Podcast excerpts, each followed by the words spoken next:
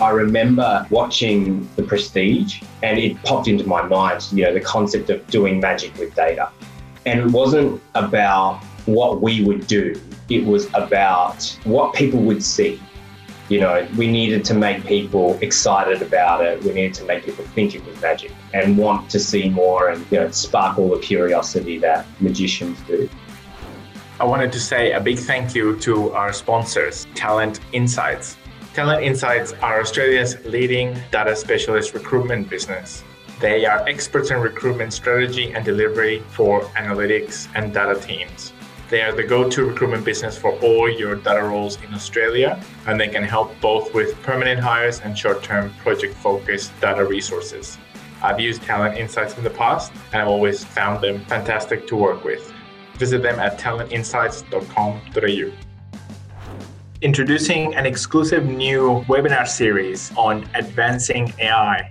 It's available only online. It won't be released through the podcast, but you can join live to these webinars. So join us over breakfast from February to April by signing up in the link in the show notes. We will be interviewing leaders in the data and A I space. They will guide you through the hype and maze of technology to achieve the business transformation we all want from A I.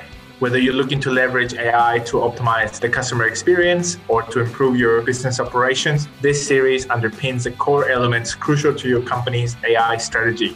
Featuring guests from around the globe, including people from companies like N A B, Finnair, Woodside, et cetera. Check out the schedule, sign up through the link in the show notes, or visit data futurology dot com for more information. I'm super excited to bring you this new series. Hope to see you there. Hi, this is Felipe. Today, I'm speaking with Silvio Giorgio. He is the General Manager for Data Science at Australia Post. Silvio, thanks so much for making the time. How are you going today, mate? Thanks for having me. No, it's great. Um, yeah, pretty good. Uh, happy Friday, everybody. Right, happy Friday. Pumped to have you on the show. Uh, yeah, been looking forward to a chat for quite a while. To, to kick things off, I'll ask you about You know, how, how did you end up being the General Manager of Data Science at Australia Post? What was that journey like? Uh, what were sort of the sequence of events that, that took you to, to starting that role? Yeah, uh, so I, I was brought into Australia Post by the group C F O, who at the time was Janelle Hopkins, to disrupt finance from within. I had been at PwC leading the Melbourne-based practice uh, for finance transformation for about ten years. Nice. And uh, she was keen in, through our conversations to bring finance into the future. So, I've, you know, kind of got this passion for how we could have moved finance and leveraged digital and data to do that. Um, so I, I joined Australia Post with that mandate um, and was the strategic art- architect of the strategy that we developed together for that function. And it was going very well um, and progressing pretty much ahead of schedule um, and we were moving finance. So um, there was this overarching conversation amongst leadership at Australia Post around what to do with all the disparate analytics teams that we have. Yes. And there is this, there was this faith, um, as there is, you know, in organisations that Uh, we had an opportunity to better use data, weren't sure whether we were using it to the extent that we could. So I remember being asked, um, and, and Janelle and I used to have uh, a lot of conversations about data and A I in particular, and how A I was going to kill us all. It was all in... That's know, right, yeah, take all our jobs, yeah, it was going to be the end. Yeah, it was really a way of exploring our minds and expanding our minds or exploring the topic and having an intellectual debate around where it would go. So uh, I think then there was an opportunity.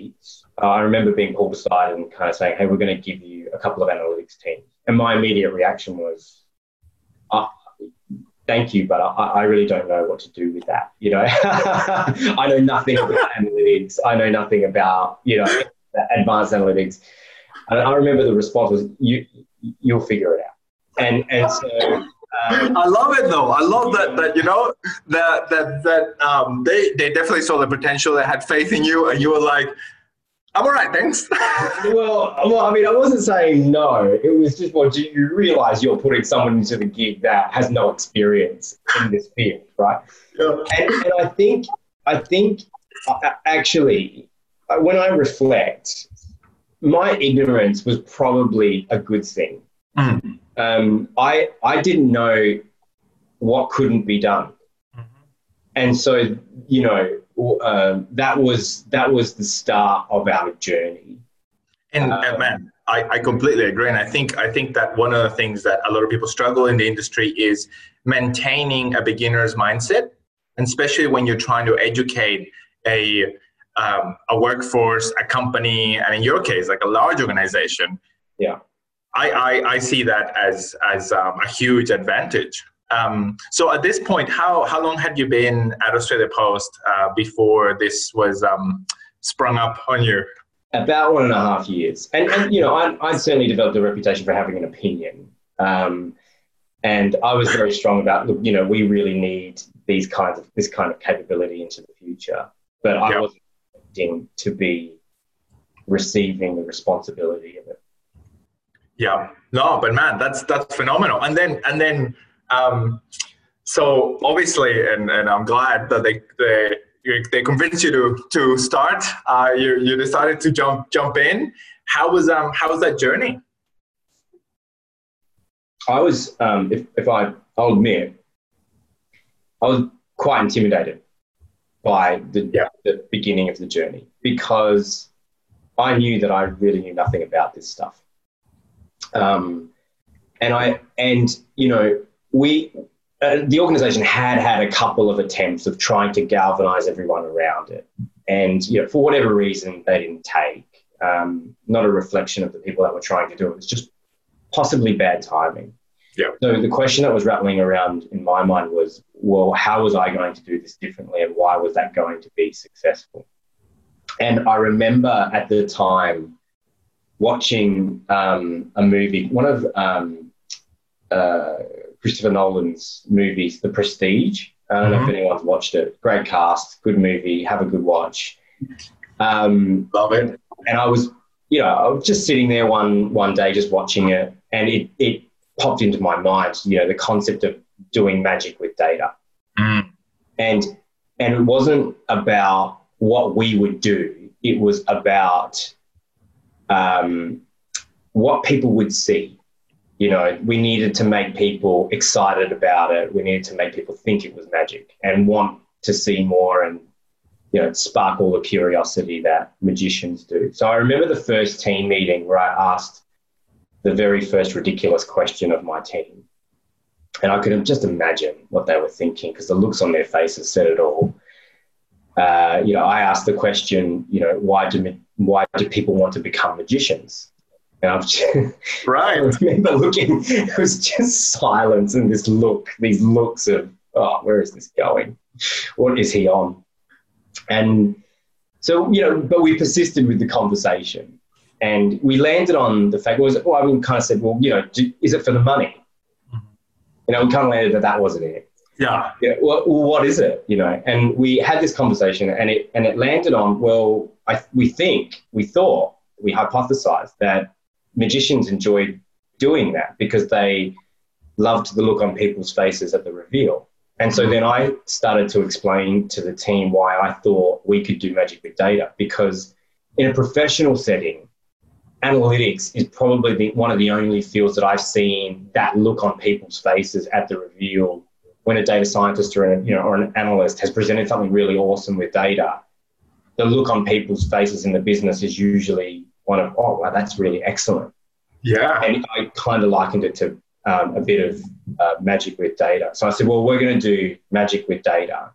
I love it. If if we're going to, if we're going to do magic with data, then we have to blow people's socks off. And I remember this conversation because I think half the team was inspired and half the team, sank, it sank their hearts because I'd, kind, I'd said wow. to them, well, right, so if we're going to do magic with data, we don't, I don't want to be working on anything that isn't going to blow my socks off. Yep. Nice. Good, good way to focus. Yeah. And then I said, and we're not doing dashboards anymore. no more dashboards. And so that was the part of the team that um, that had their hearts sink. And yes. the rationale that I said to them was, look, um, dashboards are, you know, they're cool and everything, but they don't get the outcome. And people yes. often think that the dashboard is the product. It's actually not the product, right? It's like, I likened it to building a dashboard is like giving is, is like giving someone an IKEA flat pack. You still have to put it together. And yep. at the time, there was a reason why um, uh, furniture assembly was one of the top tasks on Airtaskers. People oh, yeah. outsourcing that activity. So I do that all the time. Yeah, it wasn't good enough. It was kind of like, yeah, I know the insight's okay, but still someone has to figure it out for themselves. So I said, well, I want you guys to figure out how to make magic, how to get the message across, how to drive action without building a dashboard. And it just, it just, I love it. I think, I think it took about two weeks for the team to get over that conversation. Well, what, what I love about that is that you're immediately focusing people on on the, the impact of their work on on the on the stakeholders. So so you, you immediately move the the the line of when thing when work is done, you move it from work is done when you finish the dashboard to work is done when people appreciate the value that you've added. And, yeah, and, and I think that, that's part of my ignorance, because I didn't know the te- what it would take technically to deliver work. So the only thing I could come at it from was as a receiver of the analytics, right? Interesting, um, yes. And so there again, my ignorance was something that was helping me at the time, rather than huge, in, huge in, advantage, huge yeah. advantage, man. And and man, I love I love that that um that perspective. It it just yeah, it really focuses people on on getting the outcome and getting the buy-in. So obviously, part of the team were thinking, hey, we're here to do dashboards. We're not going to do dashboards anymore. Am I still relevant? Uh, the rest of the team probably thinking about the possibilities and the excitement of becoming magicians. Um, how how did it go? Well, it didn't go well for about two months. Yeah. Um, you know, we were still trying to, I was still trying to figure out what we were going to actually do. Yeah. Um, so I remember having a, another team meeting. And, you know, I'm I'm quite into consumer technologies. I, I feel that we're more disruptive to our own personal lives as consumers than we are to our business lives as employees. Yeah. You know, think about how, you know, the take-up of, um, I'm fascinated by what apps do and technology does to our behavior as humans. Mm. And at the time, um, this was, you know, four years ago, um, Amazon and Google were launching a lot, you know, we're getting good traction around their, um, I guess, the the assistants. And I was fascinated with what that was doing to us and what that meant. And so I um, started showing the team. Well, I, I remember showing them, I think it was, I can't remember the name of the product, but a product that could code on its own, a, a robot that could do its own coding. Nice. Right? And I said, well, if this is where the future is, and I'm showing you a video, and, you know, you, some of this stuff is probably scripted, but it still doesn't matter. If this is where the future is, yeah. then what are you guys going to do? Yes. And then and then I remember, so the uh, it was around about the time that we were doing an employee engagement, and the employee engagement plummeted.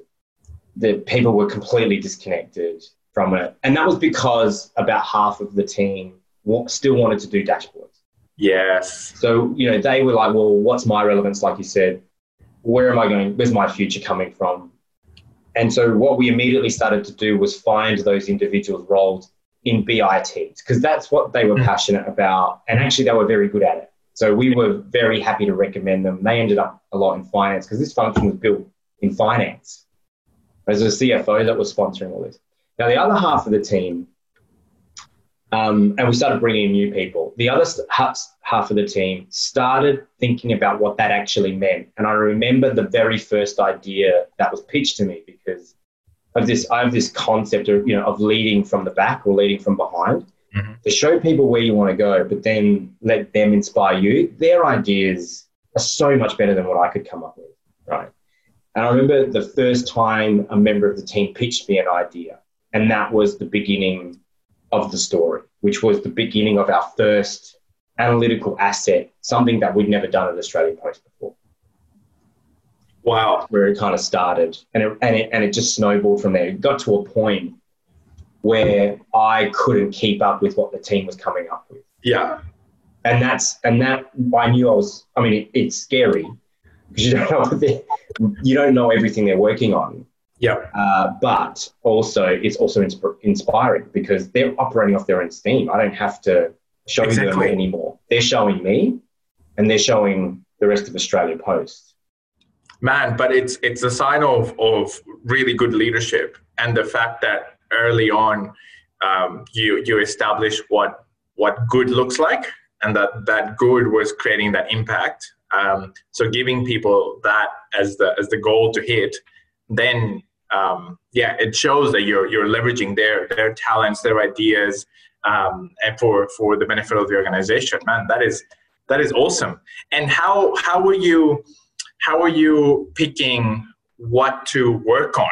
So tell me, tell me about the, the areas of focus uh, for for the team. How are you choosing that that work?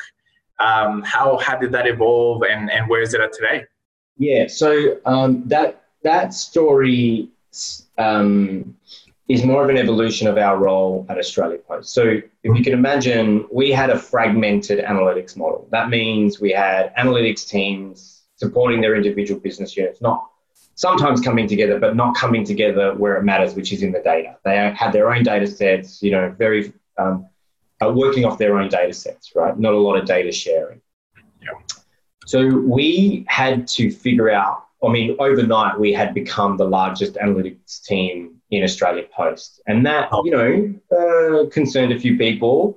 Yeah, um, and inspired others. So it was it was it was a mixed reaction. So we had to be very clear about our role, and we we said that we're going to be uh, we're going to differentiate in two ways. We're going to be the central um, uh, analytics team function that differentiates in two areas. One, in converged data. So we will only work on things that require converged data sets. And the second thing is we will only do the stuff that's in in the edges of the curve of advanced analytics. Right. Nice. So that's good to say, but actually, how do you do that? Yeah. Um, and we started working with teams and making sure and, and making them feel comfortable. We're not trying to centralize everything. Actually, we didn't believe in that. We wanted to move to a federated model. Interesting. We don't believe in centralization. Yeah. Uh, in an organization this big, it's just not. From I mean, I like having small teams because I like to have personal relationships with everybody in, in the sense that I know who they are and work on their development. Having really, really large teams makes it very difficult to do that. And I think that you don't need a large team. You do if you have a centralized team, but then it's really difficult to understand what they're working on. Mm-hmm. Some of the team members were seconded. So I started pulling nice. everyone back. Yeah.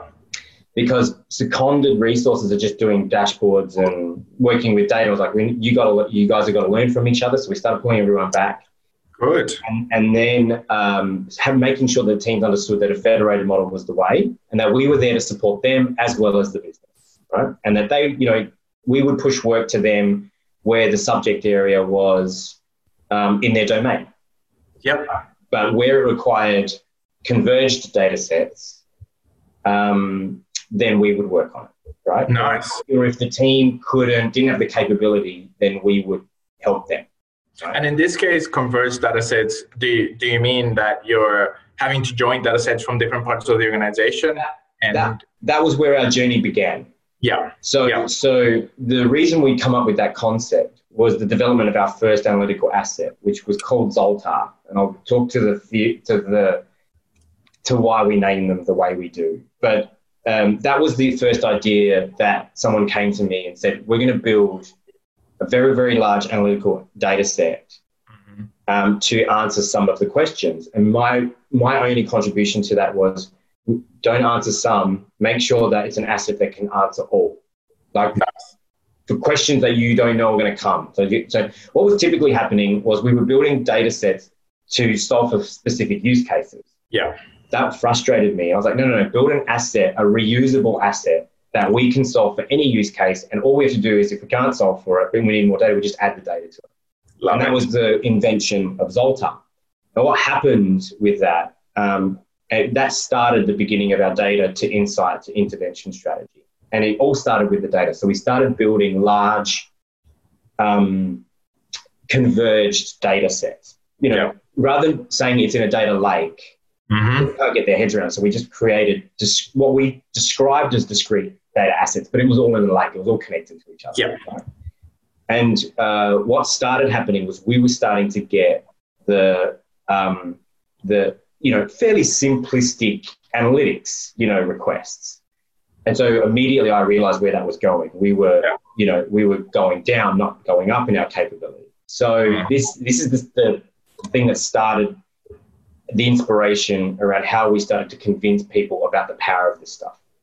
So what happened was I scheduled meetings with some of my peers who were running the business mm-hmm. and said to them, I want you, booked half an hour meetings, I want you to ask my analyst anything that you want to know about your business right now. And so there was a bit of risk to that. Tall order, yeah. The question. I love it. But, no risk, no reward, mate. Well, that's right, actually. And so what ended up happening was we had three meetings where they was firing questions. Mm. The meetings were supposed to go for half an hour. You, they'd fire a question and the analyst would just go click, click, click, like really detailed questions. Like, you know, tell me the top five drivers that are the best at, you know, first-time delivery but in this facility, right? Yeah. Really deep. They were really deep. Yeah. And they were answering the questions within seconds. And so you could see this look, and I was getting this look from people, which is the look that we were going after. Yes. And so within fifteen minutes, I'd get the question, I want an analyst. And so I said, no, no, you give me an analyst, because if yes. I give you one, then I'm not going to have any left to do the advanced stuff. Mm-hmm. So I mean, you give me an analyst, we'll train them. It is my gift to you, right? And so within three so three minutes, we got fifteen analysts. They flew them all over the country. We spent three uh, days training them. Genius. We set them off. And then the simple questions start, start coming in. And because we gifted them the ability to self do it for themselves, then the more complicated stuff started coming in, right? And it was just genius. It, I love it. But it, I, I wish I could say it was deliberate. Like it wasn't, it, you know, it was just something that we thought, oh, actually, let's put a hurdle in there. They have to yeah. give us something if they want it, right? Yes. And it was, well, you give us an analyst. And we knew then that's where we'd made a really, our first significant impact on the business. And and it was so powerful, actually, that we weren't called the data science for a, for a year, team for a year. We yeah. were called the Zoltar team for a year, which was the name of the asset. Nice. Mm. So, oh, man, this is this is amazing. So how, how far into uh, the journey is, wait, did this happen? Mm, I'd say about six to nine months. Nice. Nice. Man, impressive. Impressive to have the... the data asset, the capability there, being able to train people, um, show results within a meeting. Say that, you know, and it was, it, it is very much about who you've got in your team. So the person that did come to me had been with Australia Post for seventeen years. Yeah. Right. Um, he'd come from the I T analytics team. So he knew where all the data was. And so when he said, I want to build this asset, my response was, I mean, I have no money. And he said, no, no, it's fine. We'll be able to build it, no problems. And they figured out a way. I said, well, how long will it take you to build? He said, give me two months. And so they did. Awesome. They built awesome. this thing in two months. And it was just, wow, you know, um, that's exactly what we're talking about. Awesome.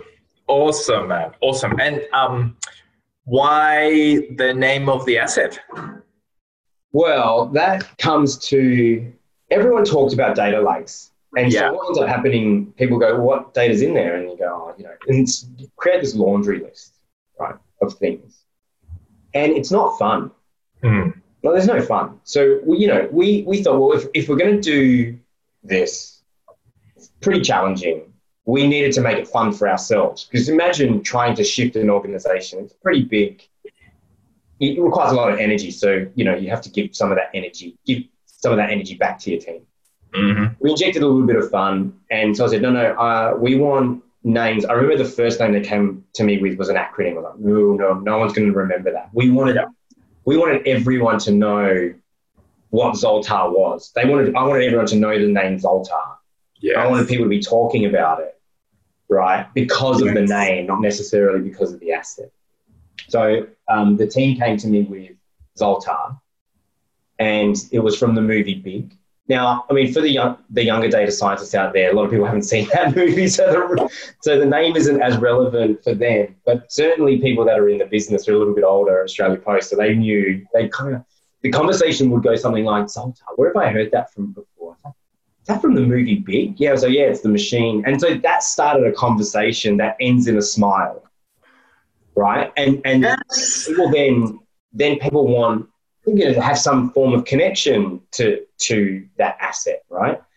And so that's how we became the Zoltar team for a year. And I had to correct, now correct when I was actually with the data science team, Zoltar's the asset. And then we started releasing other assets. Um, and we chose, you know, movie character names from either movies or, or television, um, you know, popular te- television series that weren't um, copyrighted, um, Marvel, you know. Um, looking at you. Uh, yeah, right. Yeah. So we couldn't call anything from the Marvel movies because they've copyrighted everything. But, you know, it was just a, our cheeky way of getting people to engage with those assets and have them remembered. And what was really fun about all that was anything that, and all the executive reports that were referencing data collected by Zoltar, it was so much fun for us. Yes. Yeah, it was great. Just a, just a, you know, a little, a little bit of entertainment for for us as well. But man, in terms of, you know, impact and adoption, uh, a huge impact, like a huge difference. Yeah, it was all the non-technical things. Yeah, you know, I yeah. knew that the team was technically talented, and we were bringing in talent all the time. But it was all the non-technical things that made the difference in terms of the adoption. I love it. I love it, man. That is that is awesome. That is awesome. Um, and then, so what happened? What happened after the, the first year? Yeah. So that well, when what we started seeing was a lot of users on our assets, which was great. So yeah. I needed my own data engineering capability, which we yep. set up um, outside of I T, which mm-hmm. was a little bit controversial, but we needed it because we were running those assets. Um, at the same time, the C I O was pushing to move onto Google, um, the Google Cloud platform, yep. which we were fully supportive of. You know, we were running off S A P, and that was great for, you know, our um, E R P and C R Ms and all that kind of stuff. But from an analytics point of view, it was it was uh, a little bit slow for us, and that was just more of a function that it wasn't built for advanced analytics. Um, we started to move from the data to insight, and you know, move the data from, uh, sorry, move the strategy from data to insight. Now we are a little bit of a unique case. So the entire team is capacity funded. So we are given the full budget. I don't seek funding from any other business. Now, what that allows us to do is choose the work we work on. We can say Great. no. Great. No, I don't say no for no's sake. So what we do is we spend every year deep diving on the strategy. We get strategy to come and present to us. Um, I get the scorecards of my peers mm-hmm. who, who we feel are going to be the major movers of the strategy moving forward. And we get really, really focused about where we're going to put our time. So we say, well, if this is the strategy of the organization and success is measured like this, then we're going to, A, you have to blow my socks off. B, you only have to you only have to work on stuff that's in this realm. Yeah. What was happening was, though, we operated, we started operating like an internal consultancy. So anyone that wanted to do the analytics themselves or asked for anything pretty basic, we would give them access to our day, our assets, and we would train them. Off you go. You can do it for yourself. Anything that was really complicated, we wanted to do that and to solve for large problems mm-hmm. that the organization felt important. So the work started coming in. And we had to assess, we didn't have the capability to assess whether whether it was worth doing on two fronts. One, we didn't know how big the size of the prize was. And two, we didn't know what the business was going to do with the data that we were going to give them or the insight we were going to give them, which frustrates me a lot. Mm. So we partnered with finance on any request that came in that they would help us quantify. And we started running a pipeline. I'm ex-consulting, so we... I'm familiar with pipelines and, and sales effort and quantifying opportunities and all that kind of stuff. So that we started doing that. We did that in SharePoint. We taught the team nice. how to scope work. So something would come in. They would have to tell us what's the problem we're trying to solve, what they thought the hypothesis mm. was what what we we asked the team, our team, to kind of devise a solution right there and then. Yeah. And the most important question, what was the action the business would take uh, yes. when we gave them the insight, which the business yes. never really thought about. They'd only gotten to the point of, I need this data, right? Correct. So we said, we're not going to we're not going to give you do start the work until you can tell us what you're going to do, what the action was, right? So that was really difficult. We had to train technical people how to become consultants. Yeah. They fought it. Yeah. yeah. I mean, look, and to their credit, it was because it, that wasn't the job they signed up for. Correct. Um, but, but they, you know, we persisted and we got there. I mean, they are just, they, it's now second nature. When something comes in, they know, what are you going to do with it? What are you going to do with it? Because the most frustrating thing that we started yes. seeing was we were giving people insight, no one was doing anything with it. Right? Correct. So what ended up happening was that last item was, what are you going to do with it? Actually, Um, enabled us to create a different solution. So we would say, well, if that's the action you're going to take, we're going to build you a solution that maximizes your ability to take that action. And that's where we moved into the yes. intervention strategy. So we kind of said, well, we're going to give you the insight, but here's also a tool that allows you to automatically intervene without requiring a decision. Yeah. At the gra- at, at grassroots. Yes. And so we would provide them both with the insight and the proof of concept of what the solution would be. Yes. And that got people really excited because we were just, we, we were coming to them with no cost, giving them absolute insight. And actually here's a, here's a A I robot that can intervene in the network. Yeah. And, yeah. we, and then we started moving towards intervention. It's like everything required, well, not everything, most things I was saying, you know, all right, no dashboard, but now everything requires a bit of an intervention solution. You have to figure out. Um, and then that we got to the, our next problem, which was we didn't know enough about the business. So we started sending everybody out to work alongside people in the network. Like, I mean, they were moving parcels, which, by the way, I've got to tell you, is a tough job. It's, yeah, hard work. It's, it's hard work, right? You know, the team were, were cursing me. But, but and, and actually they were copying a little bit of heat from the from the guys on the floor, which was really interesting.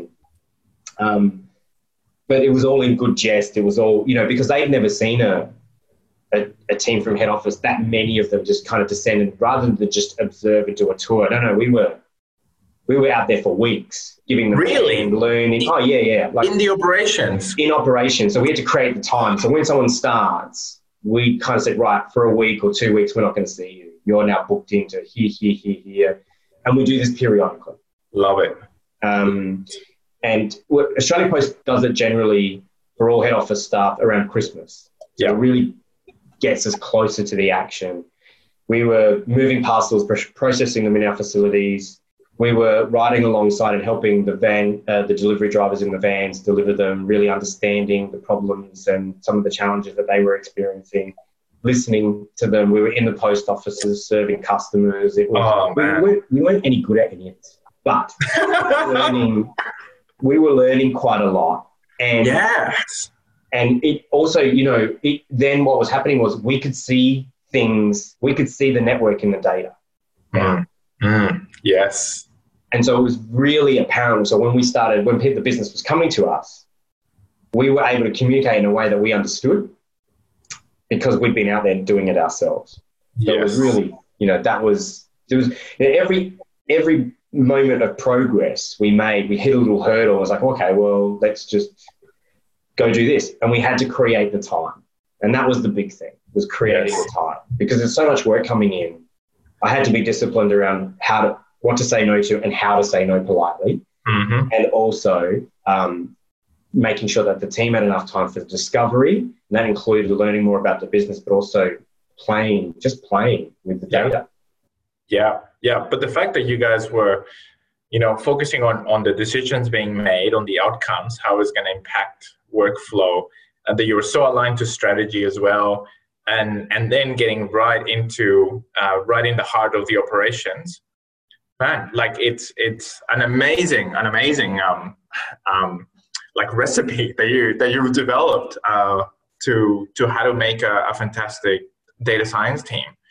And So what? Tell me, tell me a bit about the, the team. What did what does the, the team look like? How how did the scaling up um, happen, and um, how are you dividing responsibilities, uh, et cetera?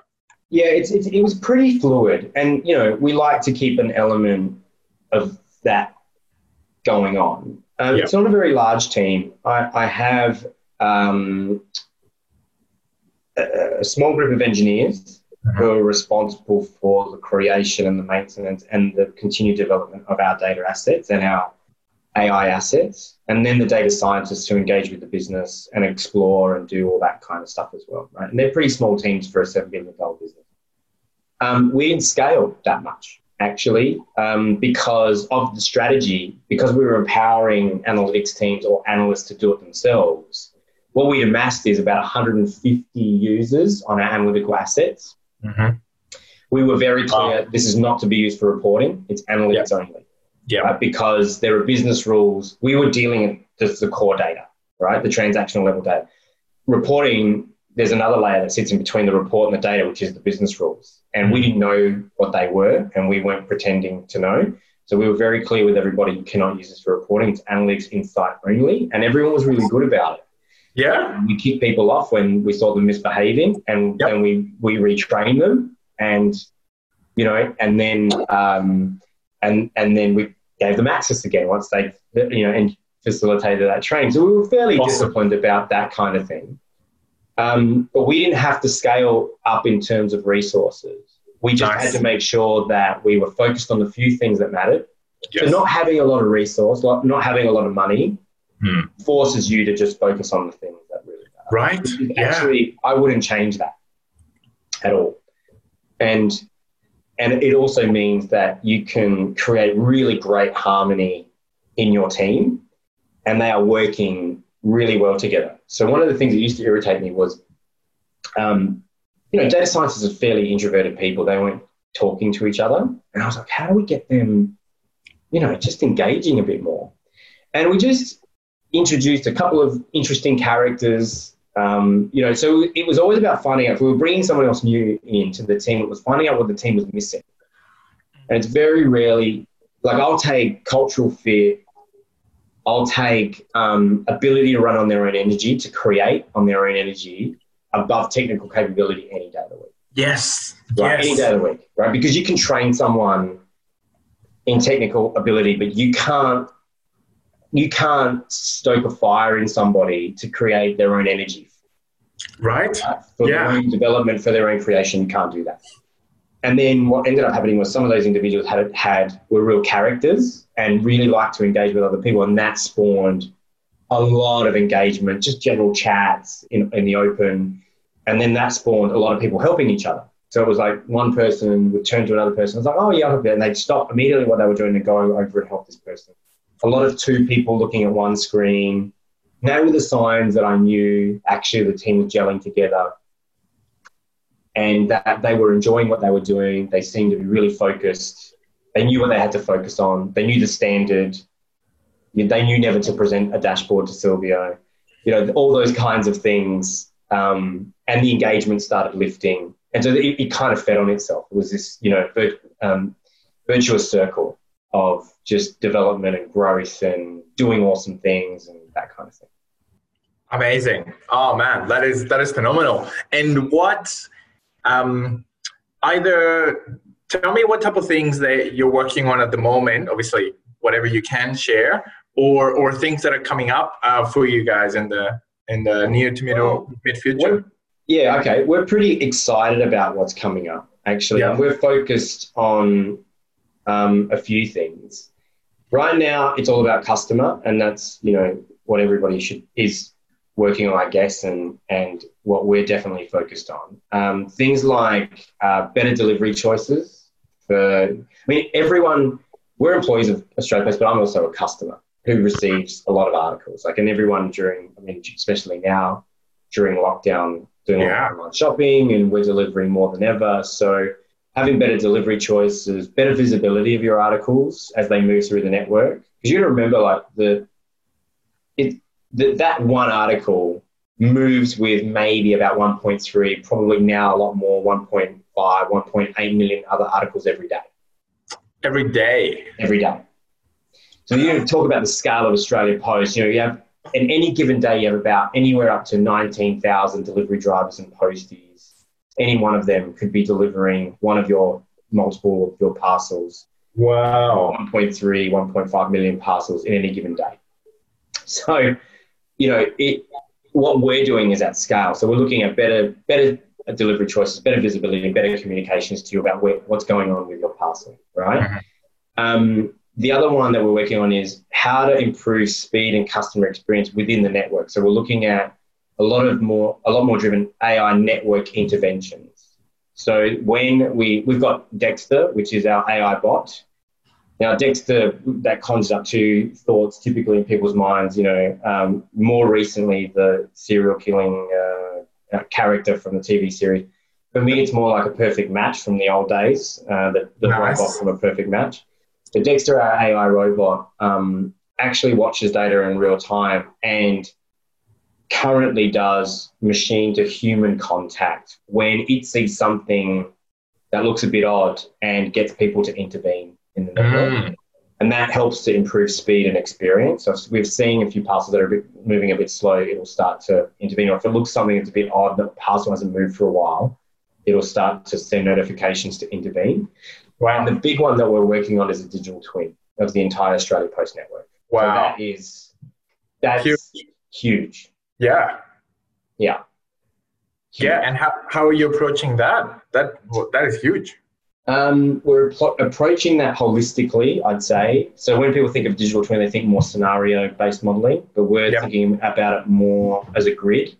Mm-hmm. So three layers, an intervention layer, a forecasting layer, and a simulation layer, and then yep. interaction zones.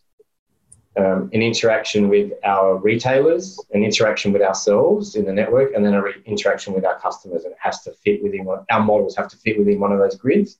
Mm-hmm. And every model we develop now has to be part of what we're calling the digital twin ecosystem. So it has to have a life that contributes to that ecosystem. And then over time, we will have eventually have built a digital twin of the network. Amazing, amazing.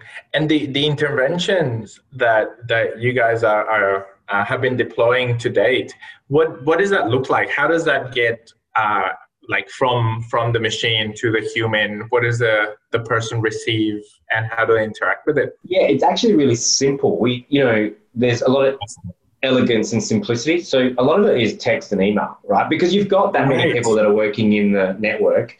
Sometimes it's screens in the network, but the facilities are so big, the screens have to be, too, they're too big, right? Yeah. For people yeah. to read them. So it's a lot of emails and texts that people are using to current technology. Awesome. Um, and they, they know that it's from Dexter. So they know they know to look out for anything that comes from Dexter because Dexter's only emailing them if there's a problem. Yeah. So if you don't get a regular update, we, we're very clear that Dexter isn't there to do reporting or to provide a regular update because they will start to disconnect from any email that comes from Dexter. We want them to know that an email from Dexter, Dexter requires immediate action.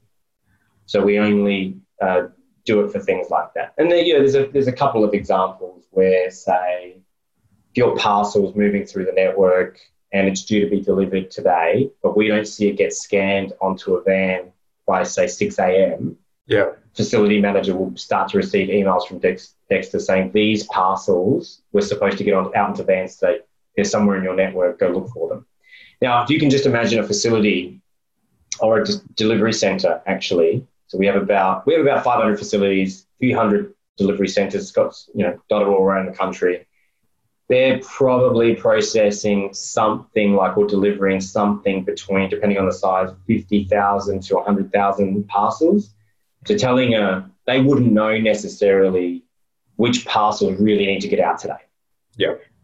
Right? So there is this, you know, having that assistance um, sometimes helps. Man, phenomenal, phenomenal. Um, you know, like I, w- I was, I was going to ask you, Um, what are you most proud of that you've that you've done in your career? But this is just such a such a home run. I think it's a well, maybe maybe I was gonna say it's it's probably a slam dunk, as in like this is the the winner. Um, but is it? What, what do you think? There is something, though, I would say. And it's the, the, the thing that makes me really proud is going back to that conversation about doing magic with data mm. and watching my team do that. Yeah. Just um, makes you really proud. Oh, man. one hundred percent. Like, I, I, I love the, fra the framing, the, the, the direction that it gives the team, and, and the fact that's been, you know, like a, a beacon, uh, that a guiding beacon the, for your entire journey. The, the, it really shows the, the results and the impact of having that mindset. Um, and in your case, from right, right, right from the start, man, it is, it is phenomenal. It is absolutely phenomenal. And, and I do, I do have to ask you about the, um, there's always a question of where should data science sit in the organization?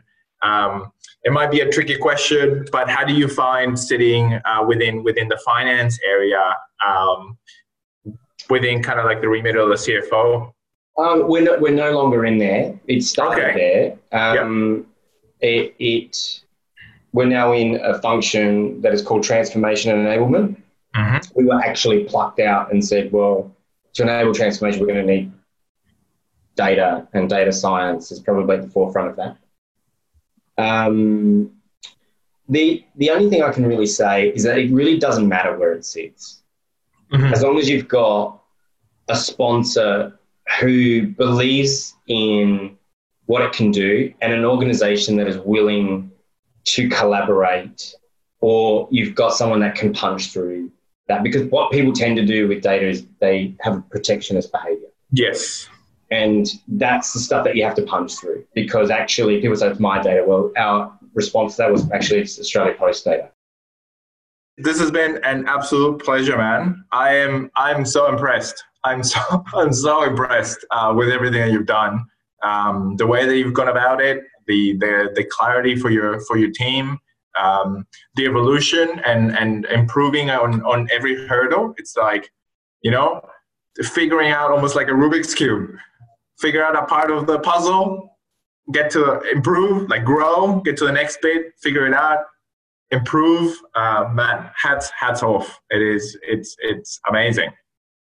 I appreciate that. Thanks so much. Like, you know, um, means a lot, especially considering, you know, uh, uh, when I first started, I had no idea.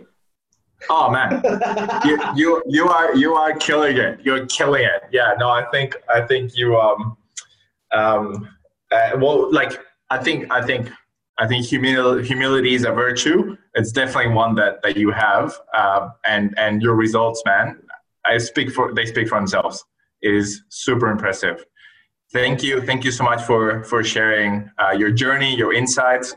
There's, there's so much for people to learn from, um, from hearing your story. So thanks. Well, thank you very much. Really appreciate that. That brings this episode to conclusion. Thank you so much for listening. Please find us on data futurology dot com or on Facebook, Twitter, LinkedIn, or Instagram as datafuturology.